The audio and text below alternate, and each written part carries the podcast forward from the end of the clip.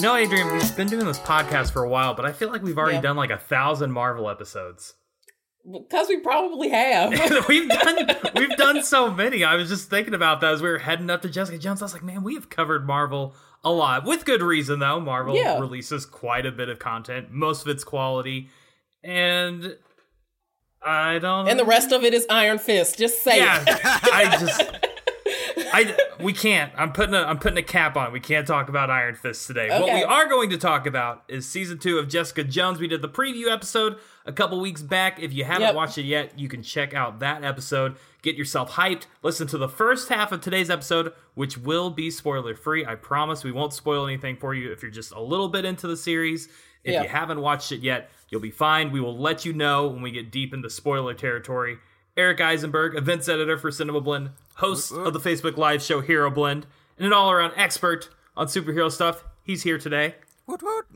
Very happy to be here, guys. As always, I, I, I like as like just in regards to your conversation about many Marvel shows. Yeah, I feel like I've been on a bunch of them. So Yeah. uh, Yeah. yeah. No, like, I think I could totally uh, testify. Yeah. Deja vu, like every time we do an episode like this. Mm-hmm. So we're going to talk about Jessica Jones, but first, we got a lot of news to talk about. Yeah, Netflix has announced it's working on yet another movie with some big names attached. Uh, it's coming from director writer Dan Gilroy, and it will star Jake Gyllenhaal, John Malkovich, Rene Russo, Toni Collette, um, Daveed Diggs of Hamilton fame, and a lot of other people. I feel like Netflix at this point is really just kind of saying yes to any and everything, just in the hopes of getting award nominations. And for me, a lot of their recent movies have been really disappointing. Um, I don't have any real hope that this is like I'm not looking forward to this mo- to this movie. I don't have any real hope that it's going to be good. If I happen to see it and it's good, great. But I'm not looking forward to it.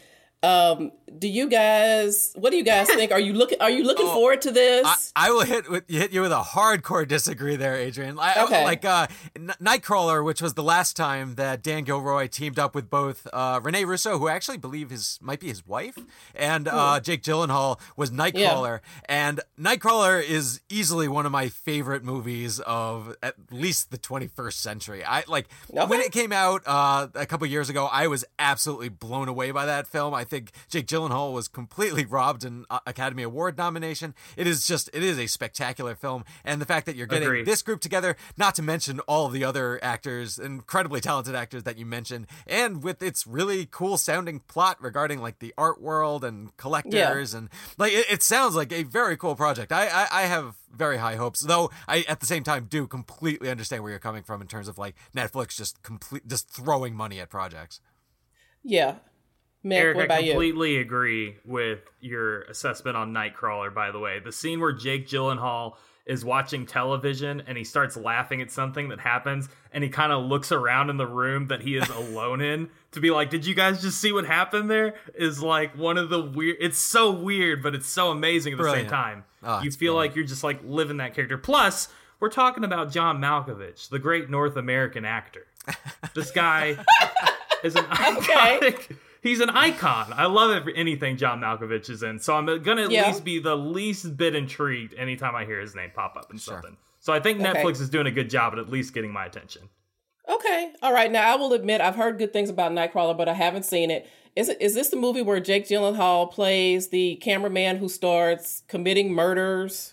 Uh, he doesn't commit them so much as like he like what he, Scripts he's them. He's collecting yeah, he's collecting uh, footage for like early morning news like local news Yeah. broadcasts and like the the it bleeds it leads is kind of the whole motto of the industry and so he Yeah. winds up like not only like breaking ethical guidelines but at the same at starting to like orchestrate some terrible stuff so uh, yeah it's it's a phenomenal Okay. phenomenal film couldn't recommend it Okay. more.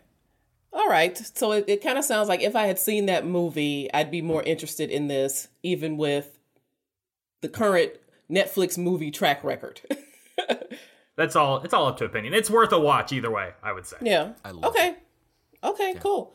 Well, in our second piece of news, just some general streaming news, I just found out how many streaming services there are, and I am shocked and a little bit horrified at how many there are. Um, now, this count is as of the third quarter of last year, so it's probably already higher by now. But at that time, there were already 202 streaming services. Hot damn.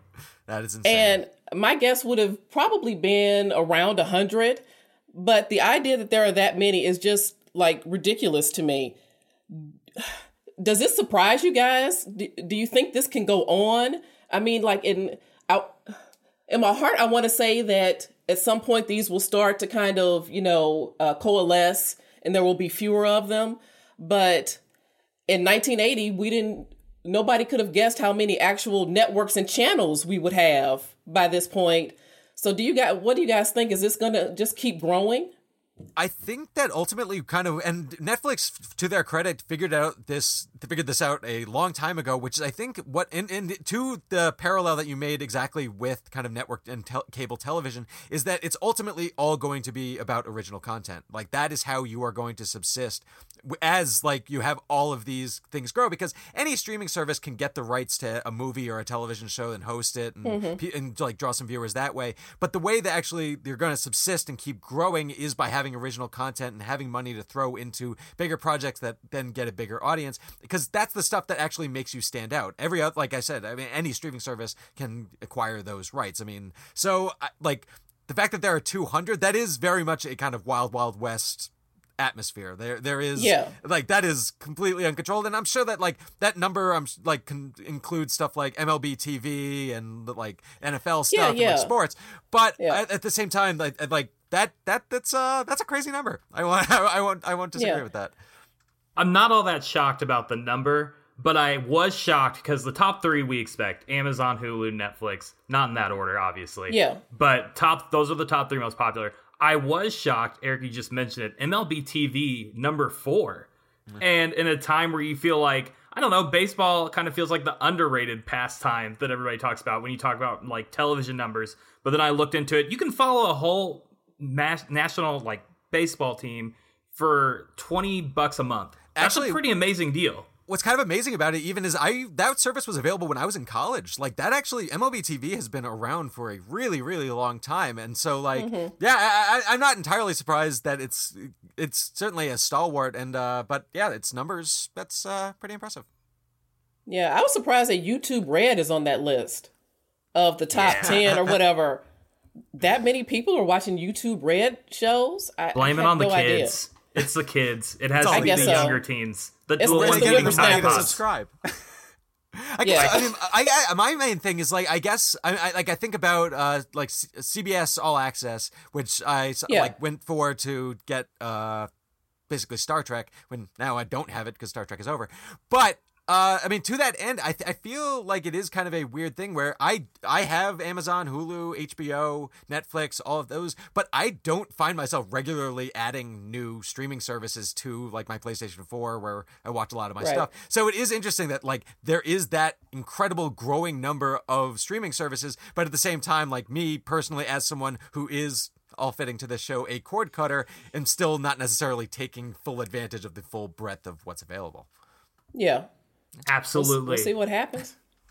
Now we got to get into the Jessica Jones nitty gritty part. Now, yeah, yep. I we I feel like first off, it's been two and like almost two and a half years since season one. So I will admit I watched that season one recap like a hawk because I was like, I need to remember who the hell all these people are. Adrienne, do you think you could just recap everything that happened in season one of Jessica Jones that's kind of relevant in season two? Um, well, she found out that there was a company, a specific company behind um, her powers. They came in, IGH came in, and uh, after the accident she had with her family, they experimented on her, and that's how she got her powers. And um, the like the main point at, of at least the beginning of uh, season two is her trying to find IGH and stop them. Uh, I I think that's the the biggest thing from isn't that the biggest thing from the first season?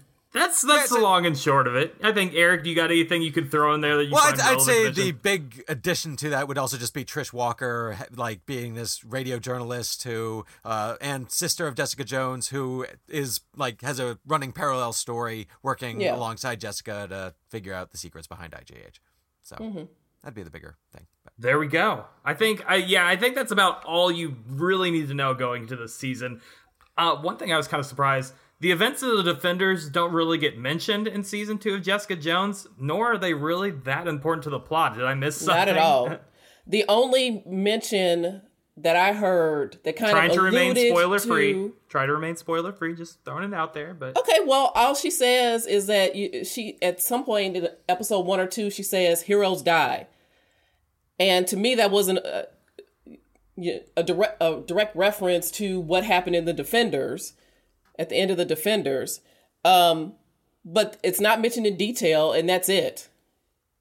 No, I, mean, Yeah. I, I think that this this season very like you could just finish watching season one of Jessica Jones and immediately move into season two, and you would not Yeah. miss a beat. Like, And you I- I also don't need that. to watch any of the other Marvel Netflix shows. Yeah, which I think is something that I just want to transition to and talk about because this was something that uh, kind of fed the hype leading up to the Defenders. Uh, all the wait between seasons of shows was kind of justified because they interlinked into one giant event, the Defenders. You were okay with waiting a long time for Daredevil season two because you got little tidbits of the overarching story that was happening in all the other shows as they popped up. Season two of Jessica Jones did little to advance what another possible ensemble uh, superhero series could do. It didn't really tease anything that could be happening with Daredevil season three.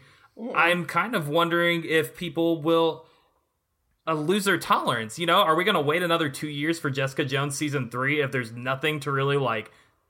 Really look forward to beyond the events of what happened two years ago by the time it comes out. I mean, honestly, it's. I feel like it's actually part of a trend, even that uh, Marvel Television has been going through, especially when it comes to like the MCU shows. Uh, for I mean, I think it actually started with Punisher, which obviously kind of had that link to Daredevil season two, but was very much its own thing. Uh, Runaways, I'm still not entirely sure whether or not that show is actually connected to the Right. Marvel universe. Like, it's that's I how don't know little either. it's actually uh, Yeah. like made mention of it. And now you have Jessica Jones, which is very much operating as, as its own thing. I think that that might be a part of a strategy with kind of just the division that exists within Marvel Studios and kind of getting away from having all the fans ask like, so when are the Defenders going to join the Avengers on the big screen? Because just the relationship behind the scenes just isn't really allowing that for happen. So I do feel like maybe there's a possibility that Jeph Loeb and company are kind of diverting the stream and saying like TV is just going to be its own thing. And just as far as pacing goes, I am actually kind of okay with it. For starters, because I feel like a lot of the other shows are going to be doing the heavy lifting in that department. For example, uh, we know there's going to be crossover between Iron Fist and Luke Cage coming up Right. in the next uh, Luke Cage season. But also, I just feel like we are also happen to be living in an amazing uh, like atmosphere of television, where, for example, you have a show like Fargo that uh, it doesn't come back until there's an idea, and like the idea that you're not working on kind of an annual schedule where you're saying like we have to rush and get all these episodes done because otherwise people will lose interest. I much prefer living in a world where like shows don't happen unless there is an idea like an actual idea a great idea behind it and motivating it to happen. So I definitely do understand the perspective of like it's it's been a long time since we last saw like Jessica Jones within a Jessica Jones series. But if we have to wait for season three to happen because like we're waiting on Melissa Rosenberg to actually have a good idea to spur it on, I actually I, I appreciate that atmosphere currently because again, there's so much else to watch. That's yeah, a I, fair point. I get what you're saying, and I I basically agree with that. I'd rather have them wait until there's a good idea than you know just rush stuff out on a yearly basis. But at the same time, in an atmosphere where a lot of people are binging things, you don't sit with a show for Very true. three or four or five months out of a year. So it's not with with you, you know, for a large amount of time. It's with you maybe for a weekend or a couple of weeks, and then it's out of your life for two and a half years or whatever. And I don't know. No, I, I totally feel you. I mean, like the fact that, like, I mean, I, I don't know about you guys, but I watched these the show in the span of like three days, and Right. so it's gone now. Like, I, I watched all of Yeah. Jessica Jones season two. I may find myself rewatching it in maybe like a year or two, or at some point. But you're absolutely right in the sense that like you do lose that from the weekly like being part Yeah. of kind of a zeitgeist quality. It's just as soon as it's out, the hardcores, the hardcore fans are all going to stream it immediately, and then kind of it's uh it exists, but it's not at the forefront of your brain.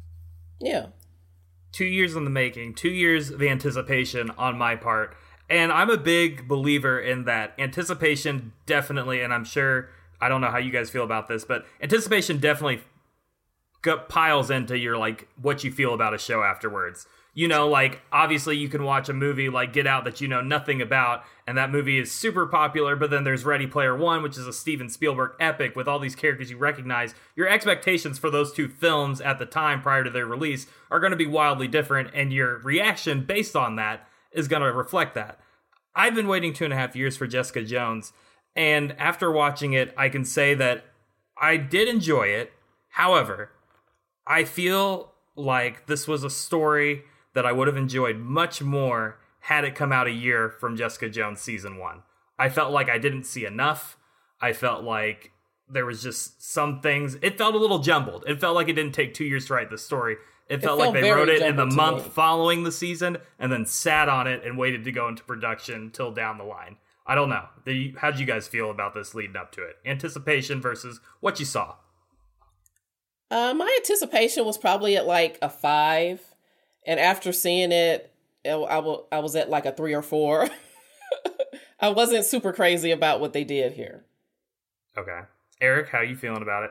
Uh, well, where I was, I mean, I would say Jessica Jones season one. I mean, I've I feel like I've ranked my uh, the seasons of these Netflix, Marvel Netflix shows on the. It's on been pretty high before. up there, if I remember. Oh uh, yeah, it's my it's yeah. my third favorite. It goes Daredevil season one, Luke Cage season one, Jessica Jones season one. So I really liked it, and I know at the start of the show uh, we had mentioned that we shouldn't be talking too much about Iron Fist. However, it took its toll. Like Iron Fist legitimately took its toll on my interest level in this like this portion of the Marvel Cinematic Universe. It was mm-hmm. the revelation that like oh wow, not only can Marvel Studios material be bad, it can be super bad. So like that in terms of just anticipation, it it lowered that bar for me on a certain level to the to actually the point where uh just last week I was actually saying like that I wasn't really necessarily looking forward to watching it even though it was coming on later that evening and then yeah. found out from coworkers that oh no, it's actually already online. So that should give yeah. you a base level of where my anticipation was. However, so like that that uh, kind of attitude going in, I liked season two of Jessica Jones. I think I, I agree that it's definitely uneven. I think it had uh, a lot of the same problems that a lot of Marvel Netflix shows do, which uh, kind of originates from that 13 episode order. Uh, right. Which I, I think that it took some interesting choices. Again, this is the kind yeah. of spoiler free part of this conversation. So I think it took some interesting mm-hmm. choices in terms of the larger narrative that I think both helped and hindered it. And uh like, but overall, I will say that I walked away saying, "Oh yeah, this is uh I'm interested in seeing more of this character." So yeah, I walked away like pleasantly surprised given the level of anticipation that I had going in. All right, I think we got three pretty solid different opinions on this, which is always makes for a great episode. Now is where I warn you, the listener, we're getting into spoiler territory. We're all ready and rearing to go, talk about what we loved and hated about the season. So pop on out of here if you're not trying to hear that. You've been warned. Now, into season two of Jessica Jones spoiler discussion. Let's talk about the whole IGH storyline. Let's talk about Jessica's mom. I personally thought, while there were some things about season two that I wasn't too crazy about, Janet McTeer as Jessica's mom was not one of them. I thought for all the time it took, they kind of drug out the whole dynamic between her and Jessica at points in the series, but I thought her performance was just like hands down my favorite part of season 2 mm-hmm. Yeah, well, Janet McTeer is always awesome. That's, what else is she in? I I, I recognized she, her, but I didn't know her from anything. I'm gonna admit this. This is kind of part of my problem is that like I don't really know who Janet McTeer is. Like I like I actually kind of wish that there were just in the same way that you had like Vincent D'Onofrio playing Kingpin and David right. Tennant playing Purple Man. Like yeah. I I was kind of wanting a little bit of star power to like for a role as significant as Jessica Jones's mom, and like I looked at her resume and I'm like as much as I watch a lot of stuff, I think the only thing I've actually seen her in was like the Divergent sequels, which I can't imagine are representative well, yeah. of her body well, of work. okay, the first time I saw her, and I've remembered her since this movie, and it probably came out in like 2000 or 2002 or something like that. She did a movie called Tumbleweeds, where it's about her. Came out in 2000, by the way. Okay, 2000. Uh, it's her and her young, her teenage daughter, and she's kind of a wild mom, and her daughter is the more responsible one.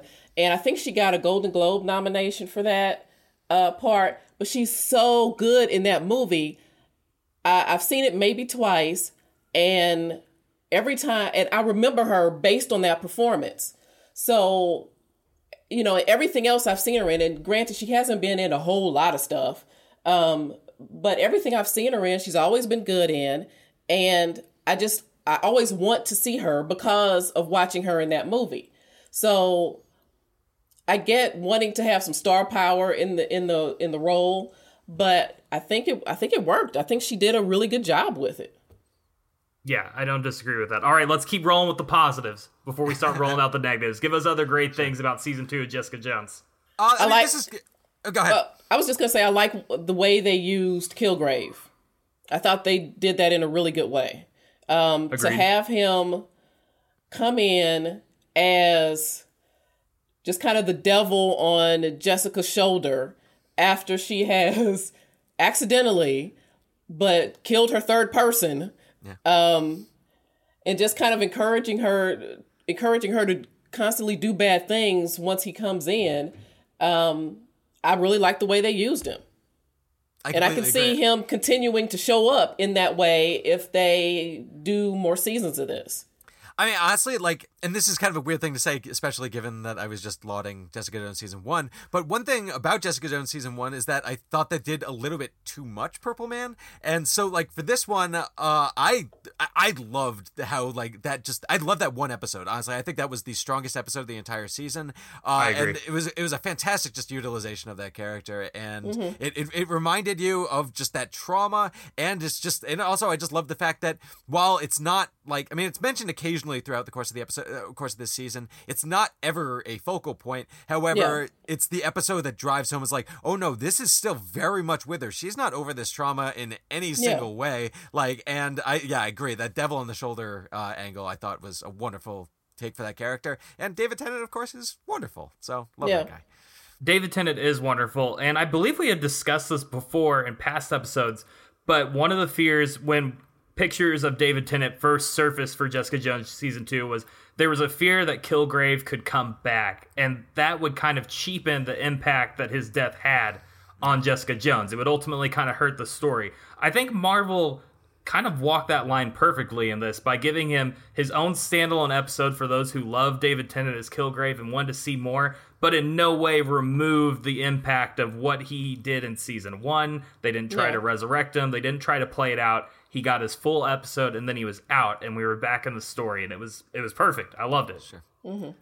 completely agree i still there is still a part of me and i may have even mentioned this on past episodes that like somewhat bemoans uh, the death yeah. of Kilgrave because I mean, like, I like one thing that I would have loved to see is just have have his jaw ripped off, like he can't talk anymore, and like just kind of strip him of his powers. And Then we right. can keep him alive and isn't like a positional force and also have the opportunity to bring him back. But obviously, like the fact that Jessica Jones winds up killing him is a important influential factor on the way that the story goes, and of course that episode specifically uh, hinges right on it. So mm-hmm. yeah. Okay, let's get another positive. Eric, I know you probably got one in you. I do. Uh, I will actually give a uh, shout out to Trish Walker. Uh, that like there were some ups and downs uh, within the, the, the the arc that the character undergoes over the course of this season to the point where I was just like I kind of wanted like I, I, have a shaved head but I did want to tear my hair out because I'm just like God damn yeah. it Trish what are you doing I thought uh, she was going to end up being a supervillain by the end I thought I thought they were going to do away with the whole Hellcat thing and just say fuck it we're, we're making her Jessica's new like big villain I felt the same way. I, I thought I, I actually felt very much the same way as well. And frankly, even especially after like she kind of comes out of her coma and uh, like she's still berating Jessica for taking her out uh, and like not letting the surgery finish. Like she, she has clear issues. Like Trish is, is a seriously yeah. problematic personality, but that's so, something that I actually really like is the fact that like as much as I appreciated her gall and like strength in the season one and helping Jessica like come back to normal, this is the season where it really just dives into all of her demons, and she has some seriously significant demons. Uh, and I just really appreciated the way that it all played out. That said, uh, I and actually I'll throw this to you guys. I'm curious how you feel about her final moment and actually that revelation that she has powers because it seems almost like a gift for a lot of negative, like a lot of negative action. I don't know how you guys feel about it. I need to kick it over that to Adrienne because I know she's got I know she's got some Trish issues that she's just wanting to jump into. Well, well, just like Eric was saying, she, Trish she does, if you will. Yeah, she does so much crazy shit um, from taking um, Will uh, Simpson. That's that's the character's name, right? Yeah. Taking his, His inhaler, inhaler, yeah. taking his inhaler. Um, As soon as she did that the first time, I was like, "Oh, Trish, what are you doing?" So, Yeah. yeah. so, and of course, she becomes addicted to it. She almost gets Malcolm. she almost gets Malcolm hooked on it. Um, that was such a sad moment. I don't know, just her drive. It, I mean, it com- it comes from a good place. Her drive to want to help people and do more. Um, But it's But also she- kind of infuriating. well, Yeah. yeah. because she keeps Because it doing comes from crazy jealousy. shit. Yeah. And it You comes know? from jealousy. Like it's just Yeah. the fact that like she's envious of Jessica's Jessica's got abilities Jessica's and she got wants it for powers that I don't. Yeah, Yeah, I just for me, I think an issue I had with Trish was I didn't necessarily see at first that connection. It took until Trish said it. I was like, basically, she took something in the moment because she wanted to help Jessica. That was kind of how I read it. And then she became hooked on this drug. And then it slowly transitioned into her like wishing she had powers to help people and something else. And I didn't necessarily see that connect, and that kind of bugged me a little bit. I Well, I don't think So it was, was a slow transition. I think taking those drugs just revealed that that, that since she's known Jessica, that's always been something that's been in the back something of her mind. Yeah. I She has always she does- wanted to have powers. Yeah, that's why she does like the martial art, the Krav Maga Yeah. training in like the first season. So I think that was subtly always something that was there. And it's just like this was obviously the kind of escalation of it.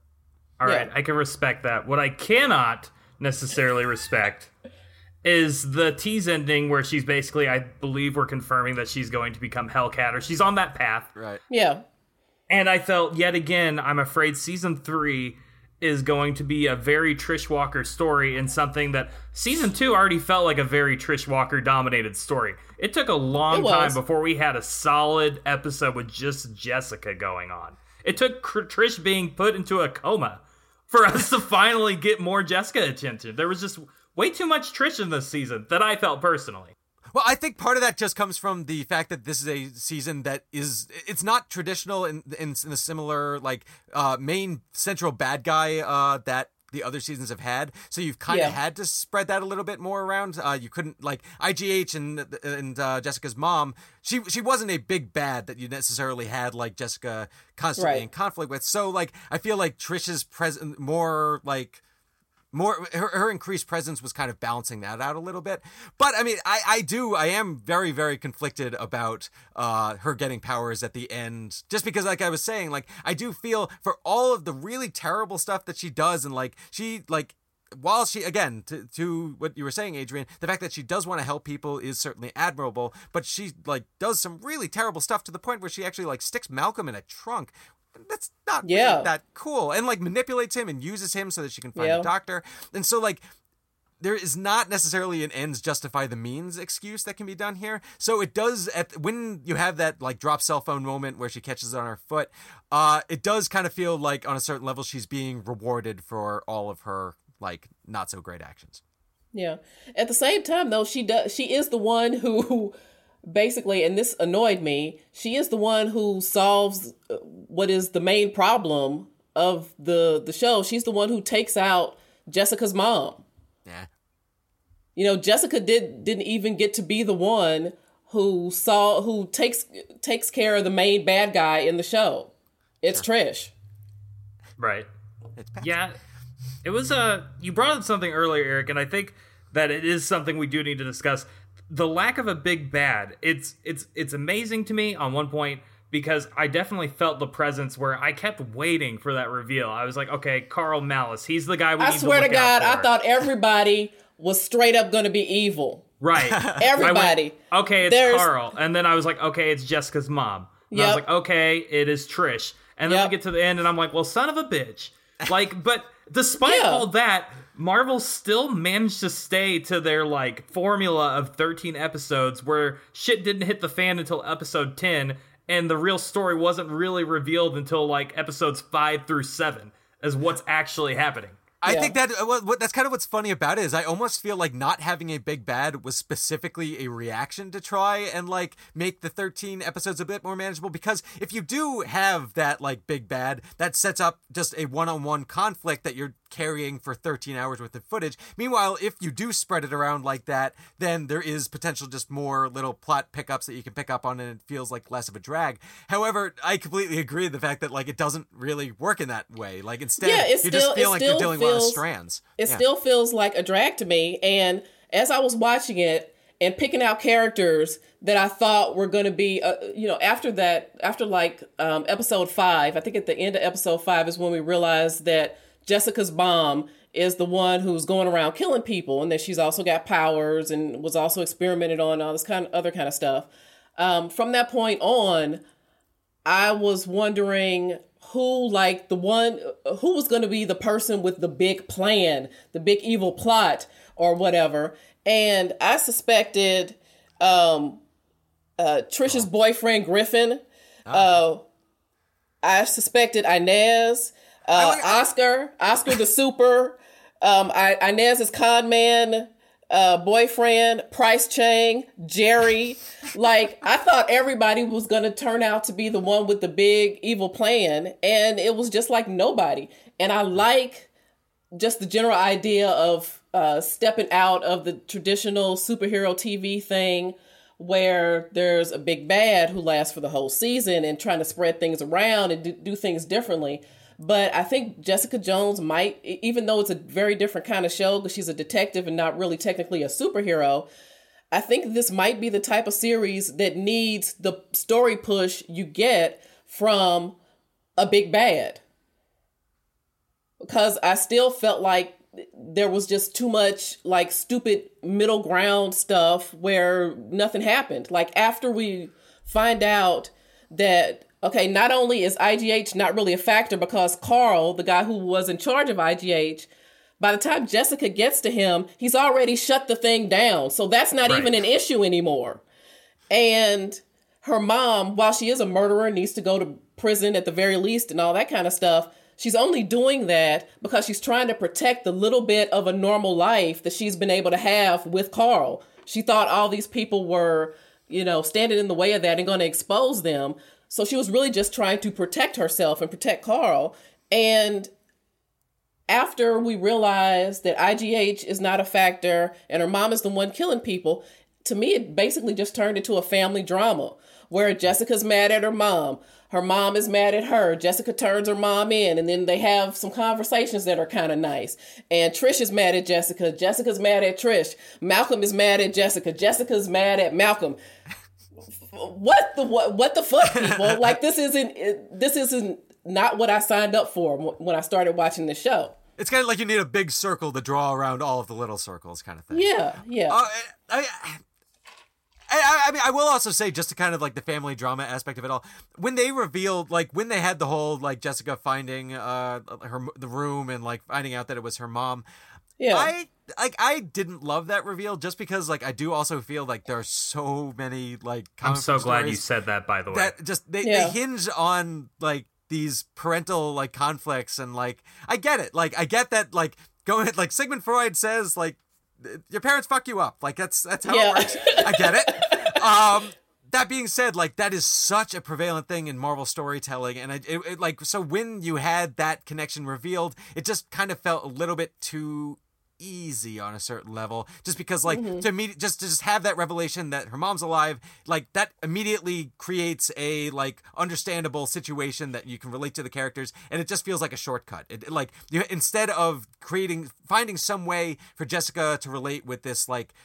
what we from, from all appearances just seems like a random like rage filled monster uh instead you just immediately bring them together because you have this familiar connection and you don't need to do any more legwork I feel, and I hate to play like armchair screenwriter right here, but it's it's something where I just have to bring in Trish yet again. But I feel like there was a way to do this season because, as you said, uh, when they revealed that it was Jessica's mom in episode five, yeah, it was kind of trippy, but at the same time, I was like. You know, I don't feel anything from that. I don't know anything about Jessica's mom. I don't know anything about Jessica's relationship with her mom. And Yeah. part of me wondered, began to wonder if, if in episode two, Jessica had recognized her mother, even though uh, we know that probably be possible. It's years down the road; it wouldn't be possible. If Jessica had recognized her mom in episode two and went on a t- task to find her, all while showing flashbacks of her mother's dynamic and her, how she's changed from how she was in the past to how she was now, as opposed to kind of laying the groundwork for what I would assume is going to be a Hellcat spinoff. Because I feel like there was a lot of time dedicated to Trisha's origin story as Hellcat. Yeah. I, th- the skeptical part of me believes Marvel wants to see how fans respond to see if they can turn in yet another, just even if it's a limited series, a Trish Walker Hellcat series. I just have to believe that's probably happening. Otherwise, they would have given more legs to Jessica and her mother's story because once we got rolling, you know, episode 5 I wasn't engaged, but by episode 10, 11, I was fully hooked. I wanted to see how it played out between her and her mother. I wanted to see how they resolved things. I just wish I would have had more time to like really feel invested in it. It would have been a much more emotional payoff at the end had I had a little more context to their relationship. That makes a lot of sense. Yeah. yeah. I'm also pissed because Malcolm did drugs and then I was waiting for the fallout. I was like, there's going to be some fucking payoff to this shit. Two episodes go by, he doesn't appear. He appears the Yeah. third episode later. Hey, he isn't even, this is no big deal. Completely clean. He's back on the wagon. No, no, nobody knows. He ended the episode sprinting into the night. Yeah. And like, we don't know. I thought something was it going was to very happen there. dramatic. It was very Right. dramatic. You are And correct. nothing, nothing happens there. It, it is kind of a bummer that just overall he's kind of just a punching bag this season. Like he, he Yeah. exists to kind of have like to do Jessica's bidding and just be constantly fired and yelled at. Uh, obviously, Mm-hmm. Trish completely takes advantage of him as soon as she has the opportunity, uh, and it's just like.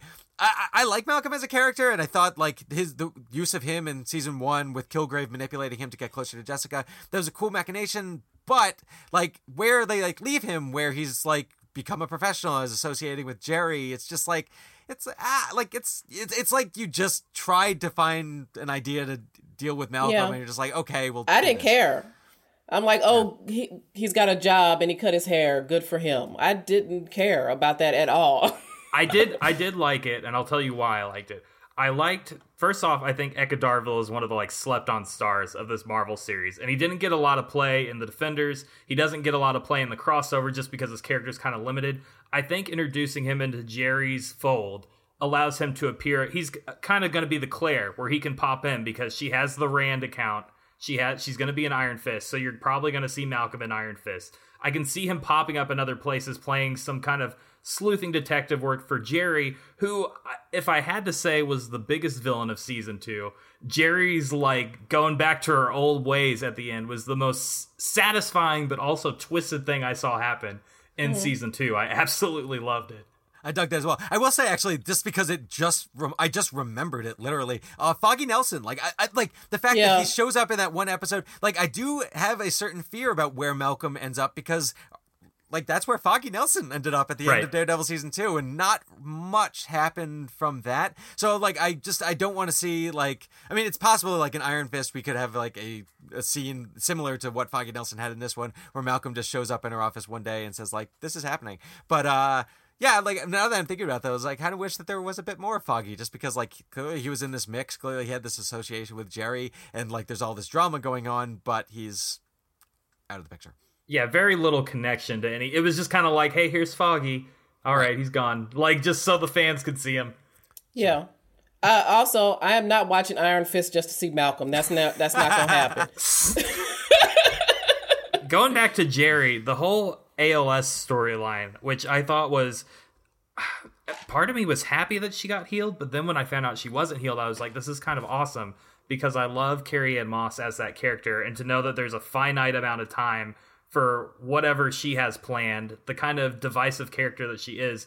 I don't know. It kind of made me like her character even more. I don't know how you guys feel about Jeri, but I think for me, she's one of the characters. Anytime she appears in a Marvel series, she's always up to something. She's kind of feels like Lex Luthor to me, like Lex Luthor in the animated Justice League. He's all she's always plotting something in the background, working behind the scenes. Well, I, honestly, just kind of within that, like, what is weird about her arc this season is I feel like as she was developing her relationship with Inez, like, I did kind of, like, I was, I did have in the back of my mind, I was like, oh, is she trying to, like, maybe do basically what Trish Walker ends up doing and, Right. like, get go into IGH and have like the surgery to fix herself. But it, it is kind of nice that it winds up not being something sinister. That she Yeah. is like, and it's actually the same thing with Griffin and Trish. Like the fact that you have like what seems like him sneaking around behind her back, and it like ultimately uh, it's just a wedding proposal, like a fancy wedding proposal. But I I kind of like that it diverts your certain expectations that you have for the characters, uh, and in, in doing so, it softens Jeri to a weird point that is kind of creates a nice arc for her.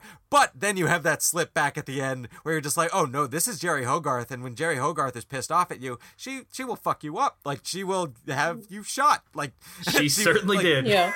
Which, She'll make sure like, you I- murder somebody. I, I thought that was a like really like f- just a strong arc for the like for the character in the season and considering that she spends like a lot of the show kind of living on the outside of the story with really Inez as the only kind of connector to Jessica Jones there really isn't Right. much else going on other than like Mm-hmm. the subtle like investigation of her partners which really Right. again is like winds up being Malcolm's thing and not in like what all of like three scenes um Yeah. but like I, I, I did I, I did appreciate overall what like Carrie Ann Moss was doing and Jeri Jeri Hogarth's role in this season. so we come to the end of season two, and I I want to know how you guys feel like at the end of season two because the way I felt was Jessica gets a somewhat happy ending. She's kind of starting things off with Oscar the super. Mm-hmm. She's got she's got Vido there, and he's asking her about being a superhero, and she kind of gets a happy ending. But of course, like there's no tease into what's next for Jessica. It's all kind of reliant, like you said. On Trish, she catches the phone with her foot, and then it's like, "Oh, is was this going to be a Hellcat story next time?" That doesn't seem like something I'm necessarily down for. I'm going to have to make peace with that. Maybe see how I feel about it down the line. But uh, just where do you think where does the series go from here? They kind of closed off Jessica's story to where it could almost practically go anywhere. Where would you like it to go? Honestly, Yes, I, I like my and, and, like this kind of goes back to what I was saying earlier about like Kilgrave being such a like dominant force in season one. I'm still want her like to see more of Jessica Jones, the private detective. Like I want to see more of a certain episodic uh nature added to this very serialized show, where you actually have an episode like, or I guess more episodes because they did kind of one in season one. Uh, but where she's just like she a client comes in, she gets a case, uh, she r- works the case, and she like runs it to its finish. Like you can almost do it like a standard, like what would have been like a '90s episode of television. But like I, I would just want to see more of that uh, private detective side of the story because I mean that's that's what Brian Michael Bendis' initial creation of her was the idea that you have the private detective story, but you also have the superhero antics on top of it, and that's something that in the larger machinations of this show has never really been like fully explored. So And I think you can do that now that IGH is done. That mystery's laid to rest. You have the Kilgrave thing. It still sticks with her, but you know that thing's done. You've told kind of the major parts of Jessica's story. Maybe it could transition to episodic. What were your thoughts on going forward, uh, Adrienne? Do you is there any direction you'd like to see that. the series head? I agree with that. I can see it becoming more of a just a week to week detective tale. I'm just not sure because as we've kind of seen, there was very little inclusion of the other shows in this. There was brief mentions, Easter eggs, there was mentions of Danny Rand, there was Foggy popping in, there was Turk uh, coming in to help Yeah. Jeri in the late hour. He always works his way in there. Claire Temple didn't show up again, so I guess they're breaking that streak with Rosario Dawson. They're just kind of moving on from that. Which is fine. I just I didn't think there was a way to work Jessica into the future stories. You know, there was no way for Jessica to suddenly appear on the scene during Luke Cage season two, or Iron Fist, or Daredevil, which I think is fine. It's fine. Her stories don't really mix in that well. I mean, if we're talking just based on the comics, though, like I mean, Jessica Jones and Luke Cage, they wind up having a kid together. Like they like they have a, a relationship that is. For, like which is I mean basically why Luke Cage made his debut in Jessica Jones season 1 and so I like that relationship a lot obviously Luke Cage has a lot of other stuff that he's dealing with like Right. and we're to get to see it this summer but like that is something that I do uh, kind of miss I do uh like I I, I, I I like that Luke Cage relationship and so yeah it, it bums me out a little One one final thing I want to mention on that note, did you guys feel like season two was almost way toned down compared to season one of Jessica Jones? Not as much gratuitous sex, not as much swearing. Even Jessica Jones said freaking, and Yeah, I guess you're right. Yeah. it was it was it just felt a little more subdued. Uh, She doesn't even, get more like than super sloppy drunk. Like she Right. doesn't like she gets she gets a little drunk, but she doesn't like get like wow train wreck Jessica. So I wouldn't go as far to say it was family friendly, but it was definitely less violent than like Iron Fist, where they were like mutilating bodies like midway through the series. It was definitely I. It just kind of took me back because I remembered like literally they showed Luke Cage breaking the bed, having sex with Jessica in season one. to like very I don't even know if they had like a did they have a Jessica sex scene in this in this season? Well, Jessica has sex with that guy in the bathroom uh at the start in the bar. Oh like, yeah, Yeah, that's yeah, that's a little risque. yeah. And I guess she sleeps. She sleeps with Oscar at some point too, doesn't? She? Yeah, but you don't she see tries it. to, But you Yeah. don't say it, yes. Um, but I, I, I do wonder if maybe that is partially just a reaction to the fact that, I mean, Daredevil season one was what, 2013?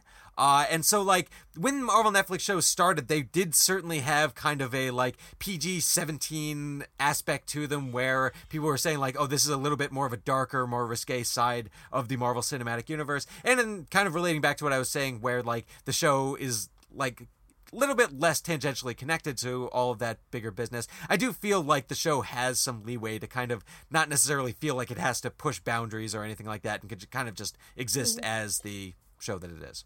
And also, just uh, speaking to her behavior and how that seems to have changed, maybe that's just supposed to be the character growing a bit. not, you know, pur- purposely not getting blackout drunk, you know. Okay, yeah. Yeah. I can see that. All right, so we made for those of you at home a little treat, the Jessica Jones season 2 drinking game that will hopefully get you just as smashed as Jessica is in I guess season 1. Season 2 she kind of keeps it in control. Not I don't say she keeps it in control. She definitely chugged Maker's Mark more than a few times. Yeah. I apologize two. for destroying your segue. That was terrible. no, you're fine. Uh, so we we got a couple things. I put that we could have a drink to. If there's anything you guys think that maybe you should take a shot to, if there's anything less frequently that pops up, something that you chug the whole bottle and which you almost rarely never see happen, that's that's also a great one. I had for my picks take a drink after Malcolm talks about his struggles with addiction, which was like damn near constantly. it was like, don't get me wrong, I understand addiction's a serious problem, you got to deal with it, but like it was literally 90% of Malcolm's dialogue related to his addiction. And I was just like, come on man, let's let's move past it. Uh, anytime Jessica rolls her eyes at someone, which given the nature of her character, pretty often yet again, or Jessica's mom isn't seen wearing her wig. I would say that's probably one you'd take a shot to. It doesn't happen incredibly frequently, but it happens enough Yeah. that you can get pretty tipsy if you're taking shots of something. The sequence is when she's in prison, not wearing that wig. Uh, yeah, you'll get pretty destroyed. But All right, Adrienne, what do you got? Uh, I've got take a drink after Trish gets high or complains about needing to help people or does something stupid to try to help people. Any of those things, and like the last half of the season, you'll just be drunk the whole time. You'll Actually, have to you watch kinda- it again because you won't remember it. Yeah. you, you did kind of take my, one of mine, which is just basically like anytime that Trish like sh- clearly demonstrates insane jealousy for Jessica Jones's powers. But yeah, Yeah. so uh, like that. I, I- for my rules, I said uh, take a drink anytime anyone says whizzer, uh, just because like the introduction Yep. of that character I think is actually kind of fun. That is an actual speedster character from Marvel Comics, uh, and so I thought that was just kind of funny. Uh, the fact that uh, like. I feel like they stretched out the period where Jeri wasn't like lit, like identifying what her condition was. Like Right. they knew that they had the doctor's condi- like the doctor's appointment where it was just complete silence, and then like we knew that she was getting meds, and like but they just completely avoided, uh, like weirdly, like to an awkward point where they just would not say LS, which I thought was weird. And uh, whenever Alisa switches into rage mode, which I think, uh, yeah, that's probably a shot per episode. I- Yeah. I think so. Yeah. Absolutely. I let's see if there's ones that I could just spitball off the top of my head. I would go take a drink every time the word Patsy comes out. Anytime somebody says the name Patsy, It's Patsy. yeah, that's good. Yeah. that Yeah. that'd be one you'd have to look out for. Is there any ones any other ones? You know there's one thing that I found. There's times where Jessica is selectively strong where you see Jessica like Kristen Ritter like gripping the refrigerator when she was frustrated. And I was Yeah. like, okay, but like wouldn't she like rip that door off? 'Cause, Like you see those muscles tensing. It's it's I don't know. I I don't know why I let it bug me, but I was like when she was getting banged by that dude, she like broke that stall. Yet when she does it later with her cell phone squeezing her cell phone out of anger, she's not snapping that in half. I think I have. That's true. They got to keep. They got. They need a continuity guy on that to be like, look, you need to keep this in control, Kristen. Can't be flexing so much. Get your shit together, Marvel. That's all I'm saying. You guys got any other drinking game rules? Any ones that can pop off the top of your head? Yeah, I think I'm. ex- I, I think that's good. All right. I think it's very drunk. We got it. You'll get plenty drunk listening, doing it that. Just write it all down or just keep rewinding the podcast perpetually and just listening over to the rules until you've memorized it. And I believe we've reached the end of the episode. Eric, another great Marvel episode. It seems like we've done a thousand. And it sounds like we've done a thousand because we always just like flow through them so quickly. Yeah. Seriously. What have you got to plug for us? Uh, well, you can always catch me on the uh, CinemaBlend Facebook page every Thursday at 1 p.m. PST, 4 p.m. EST, uh, where I host my weekly Hero Blend episode. Uh, and you can hear me talk endlessly about uh, Marvel and DC and all that uh, various madness that goes on in the world of comic book movies and television shows. Uh, you can find me on Twitter at E. Eisenberg, uh, where I gener- regularly share all of my thoughts and opinions about uh, the various movie and television world. So uh, yeah, that's uh, and of course you can. I like hanging out here with you guys because uh, you guys are awesome. Yeah, that's right. Follow us at the Cord Cutter Podcast. We're awesome. That's we need to put that as our quotes for like things about the show description. Eric has some pretty notable credits in Hollywood. Eric have a few Blu-ray Eisenberg, cinemablend.com. That's amazing. Drop us a review on iTunes. We now have a ranking on iTunes. I've been so excited about it, and I want it to go higher. So keep giving us reviews. Keep sharing your thoughts on the show. You can tweet us at Cord Cutter Podcast. Maybe we'll respond. Maybe we won't. I don't have control of the face of the Twitter account, so we'll see.